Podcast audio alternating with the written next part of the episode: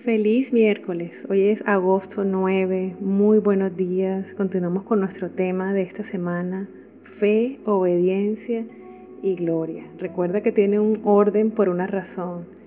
El que tiene fe de verdad y cree en Dios, inevitablemente va a obedecer a Dios e inevitablemente va a ver la gloria de Dios. Vamos a leer hoy Primera de Samuel 1, 9, 18. Y se levantó Ana después que hubo comido y bebido en Silo.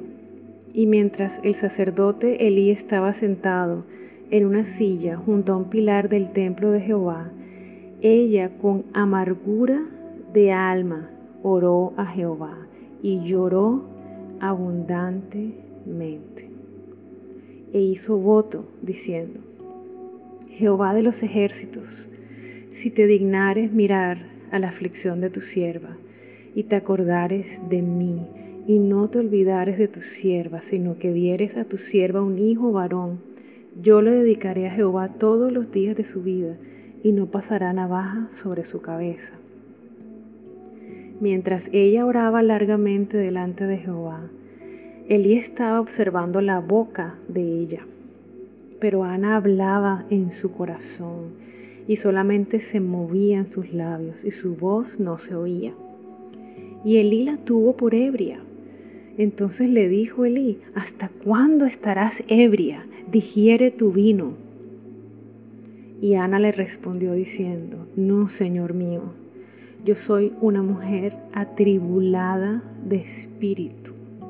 No he bebido vino ni sidra, sino que he derramado mi alma delante de Jehová. No tengas a tu sierva por una mujer impía, porque por la magnitud de mis congojas y de mi aflicción he hablado hasta ahora. Elí respondió y dijo, Ve en paz, y el Dios de Israel te otorgue la petición que le has hecho. Y ella dijo, Halle tu sierva gracia delante de tus ojos. Y se fue la mujer por su camino y comió y no estuvo más triste. ¡Wow! Muchas perlas. Aquí vemos el tercer personaje, el sacerdote Elí. En este, en este relato de la experiencia de Ana, que me estremece el alma porque siento, puedo sentir y conectarme con el dolor y la angustia de Ana porque viví un nivel de dolor similar, aunque circunstancias totalmente diferentes. Ese derramarse en llanto en la presencia de Dios, sin poder casi ni hablar, pero orando con las fuerzas del corazón y suplicando al Señor misericordia, que me visitara en mi aflicción, suplicando por un imposible, y al mismo tiempo ser juzgada por el mundo religioso. Vemos aquí el juicio de Elí y su insensibilidad, su incapacidad de conectarse con Ana. Vemos sin embargo, la honra y el respeto sin condiciones que Ana le entrega. Y vemos cómo aquel que la juzgó, Elí, terminó bendiciéndola y de, alguna forma uniéndose a su oración. Impresionante.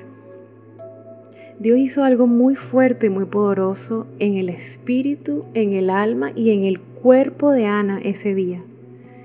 Ella se entregó, derramó su corazón en lágrimas y oraciones.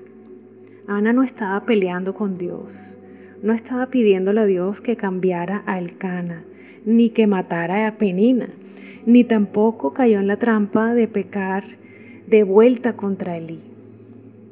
Ni juzgó a Dios, ni a Elcana, ni a Penina, ni a Elí. Eso es impresionante. Ella se mantuvo fiel, limpia y humilde se mantuvo enfocada en Dios y en un sueño que Dios le dio, que era más grande que ella. Evidentemente, era algo, una promesa que Dios le entregó a ella y por eso ella no podía abandonar ese sueño ni abandonar esa promesa. Vamos a orar. Padre amado, gracias por incluir la historia de Ana en tu palabra, porque puedo ver mi vida reflejada de muchas maneras en su vida. Gracias porque tu palabra es lámpara a mis pies y tengo muchas lecciones de vida que aprender de Ana. Hoy te pido perdón porque muchas veces te he culpado y juzgado y he peleado y me he resentido contigo.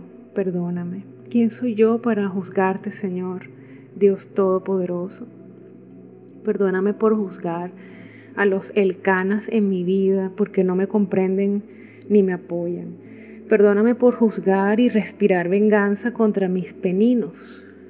Perdóname por resentirme y juzgar a aquellos líderes o hermanos de la iglesia porque ellos tampoco me entienden, porque me han criticado o tildado de fanático o desequilibrado. Perdóname, Padre, por juzgar en lugar de perdonar.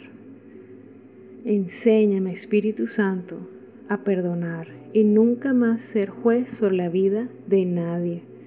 Ayúdame a enfocarme en Dios Padre, en la promesa de vida que Él me ha dado y enséñame a orar con mi corazón como Ana, con una fe que no duda.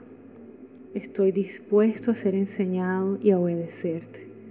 Yo quiero ver tu gloria, Señor, en el nombre poderoso de Jesús. Amén.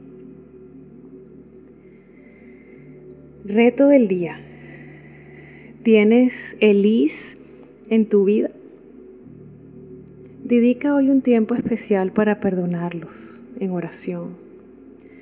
Si necesitas aprender un poco más acerca del perdón, busca el devocional que compartimos en la semana de marzo 20 al 26, que se llamó Perdonar para Vivir. Ahí encontrarás una guía simple acerca del perdón. También con, toda humildad te invito a adquirir el libro Hay Esperanza, donde encontrarás el testimonio de lo que el Señor hizo en mi vida a través del perdón y una guía detallada de cómo perdonar. Este libro lo puedes encontrar en nuestra librería, en nuestra iglesia en Canaán o en nuestra página de internet www.cananusa.org. Que el Señor te bendiga hoy que hoy es un día lleno de paz, de gozo, que, que sientas el abrazo del Señor sobre tu vida, su mano guiándote, limpiando tu corazón mientras tú le obedeces, no solamente en este momento, sino en el transcurso del día, que camines en obediencia. Muchas bendiciones.